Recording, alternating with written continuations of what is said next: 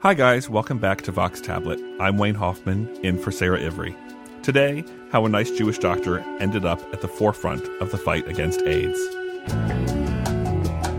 There were two populations who found themselves on the front lines of the AIDS epidemic in America. There were, of course, the people infected with HIV, most of them gay men, whose rapid and painful declines left their lovers, friends, and families devastated, fearful, and angry. And then there were the medical professionals, the doctors and researchers scrambling to figure out where the virus came from and how the hell they could stop it. Three decades later, it's sometimes hard to remember what a terrible and terrifying time that was. For Dr. Michael Saag, who in 1981 was just starting a residency in infectious diseases, it changed the course of his life. Saag would go on to help found one of the most advanced clinics for AIDS research and patient care. In a new memoir called Positive, Dr. Saag looks back on those years.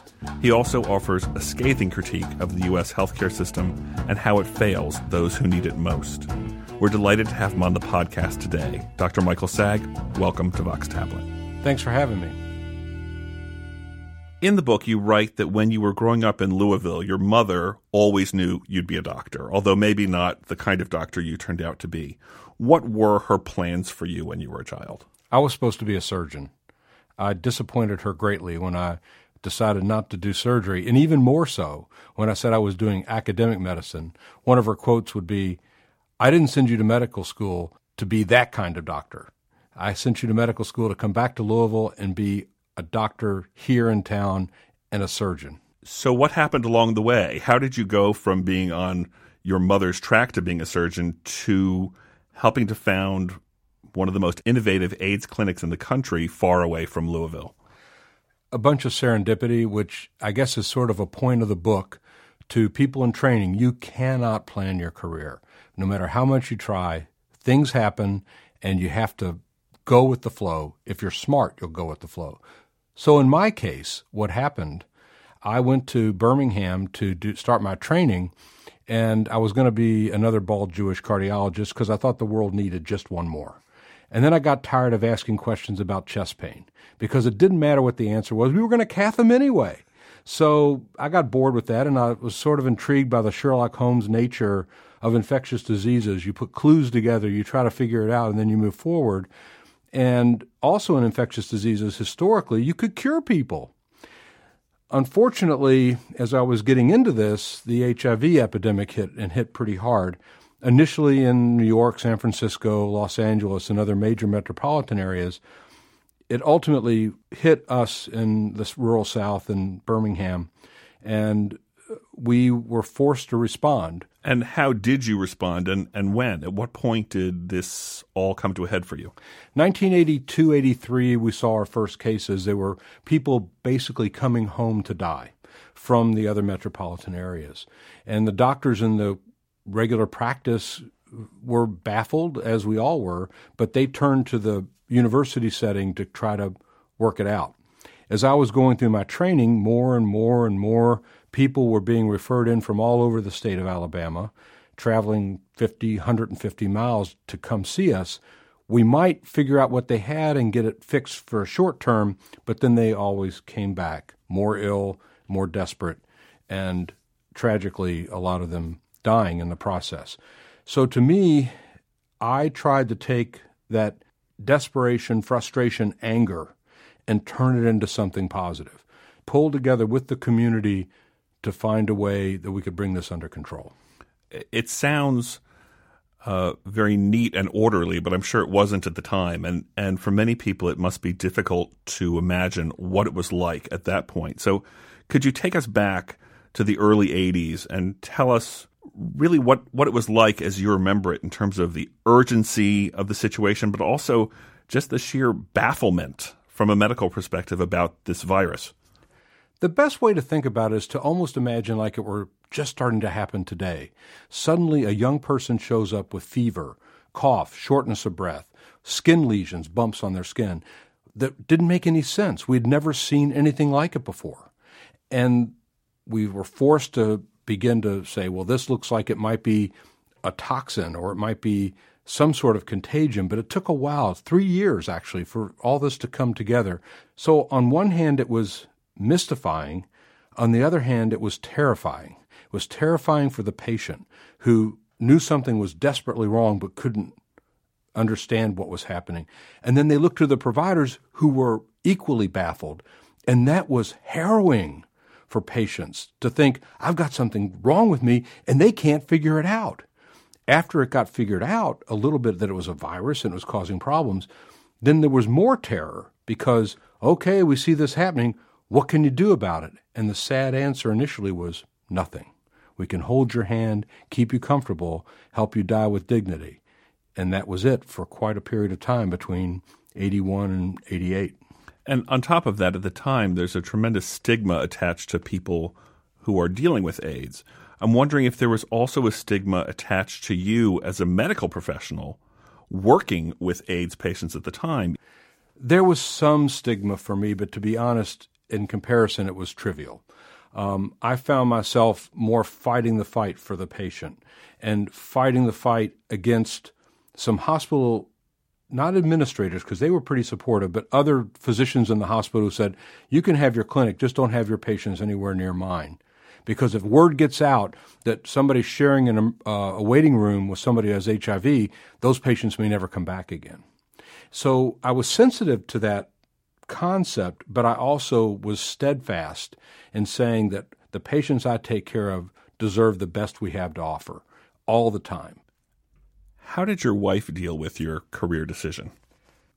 I, she's been supportive the whole way. The only time it got a little dicey was when I was running late and I had to stop by a patient's room and didn't have time to go by the lab. So I drew some blood and packed it up and triple wrapped it and put it into a, a freezer container and brought it home because I was going to process it the next morning. And I stuck it in our in our freezer. And she saw me put something and she said, What did you just put in the freezer? I said, Oh, it's just a package. She goes, What's in the package? I said, Oh, just some blood that I drew from a patient. I said, What? I said, But it's triple wrapped. She goes, I don't care if it's quadruple wrapped. You're taking that out of there. So I had to pack it up separately.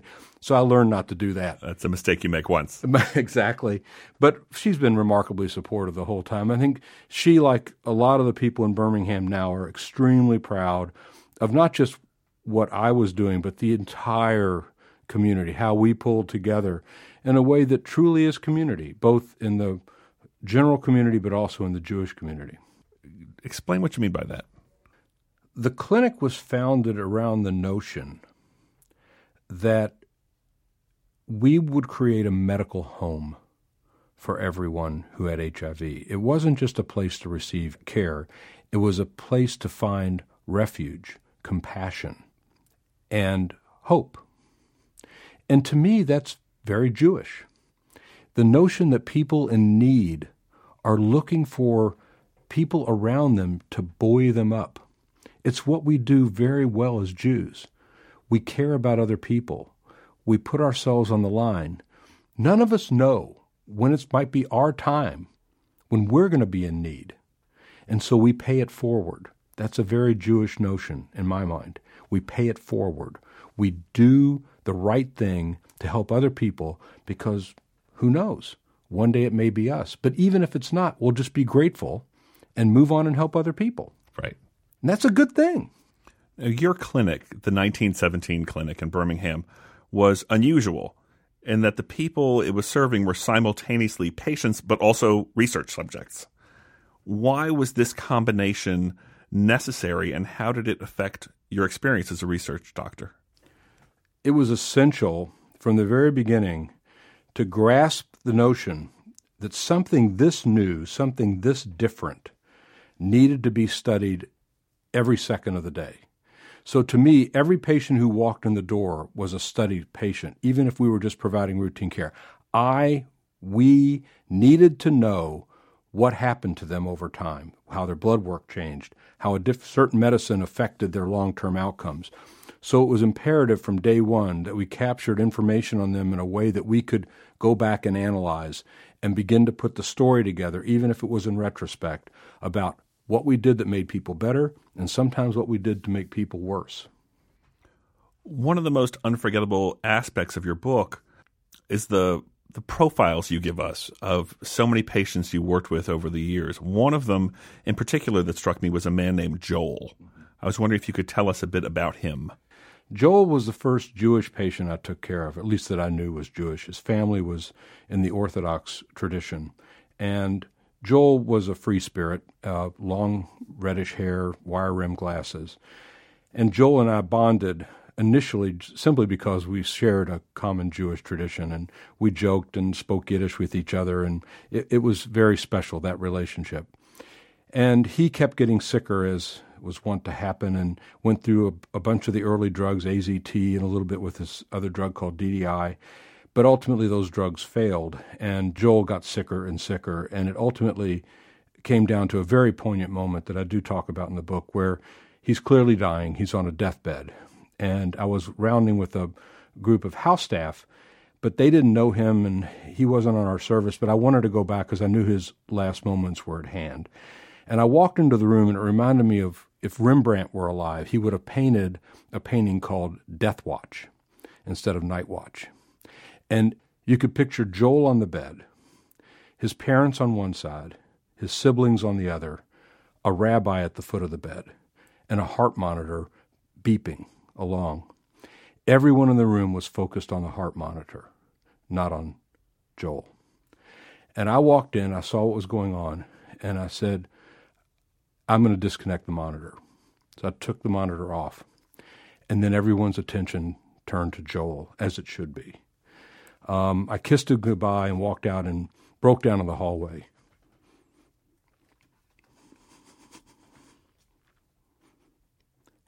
And the house staff saw me and I waved them off and I said, Give me a minute. And after we did, I took him in the room and I said, this is the essence of what it's like to be a provider. We should care about our patients. We should feel whatever it is that we're feeling at the moment. And if you learn nothing else rounding with me for a month, that's what I want you to walk away with. Joel went on to die within an hour of the time that I visited. And what's interesting is that as this book was released, the rabbi, who's now living in Israel, emailed me from Jerusalem and told me how poignant that experience was for him as a rabbi. Because what he expressed was that my simple walking in the room and disconnecting the monitor and forcing the family and him to spend the last moments focused on Joel and not every bleep of the heart monitor, he felt was a profound lesson. So I responded and said, Rabbi, how did you know this story was in the book? He goes, I haven't read the book. I just remember that story, and it stuck with me for all these years. I took that as a very high compliment. As someone who spent years as an AIDS activist myself, I was curious to read your thoughts about the role that activists played in developing treatments and facilitating research. You praised them at one point for their lack of patience. But at the same time, you were personally targeted by activists. They protested outside your clinic when you couldn't offer an expensive treatment called pentamidine, and members of ACT UP San Francisco threw blood, albeit fake blood, on you as you're preparing to address the 1996 International AIDS Conference in Vancouver. Looking back now, how important was activism in fighting the epidemic? And how do you think activists and doctors can work together better in the future? The activists were essential. They were the expression of all that horror and rage and frustration with a system that was not responding quickly enough. And in retrospect, there's no way even if we had tried harder, that things would have happened a whole lot faster. But that insistence, that persistence, that verbalization of you're not doing enough was very motivating and was essential, I think, in galvanizing multiple entities that needed to work together patients, families, providers, community, government, industry.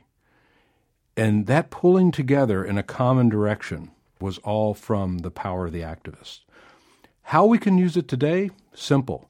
We need to put that same effort and pulling together to fix our very broken healthcare system. And that's what we need to do. We need activism about healthcare. I, I'm amazed that we put up with the nonsense we do every day. All of us.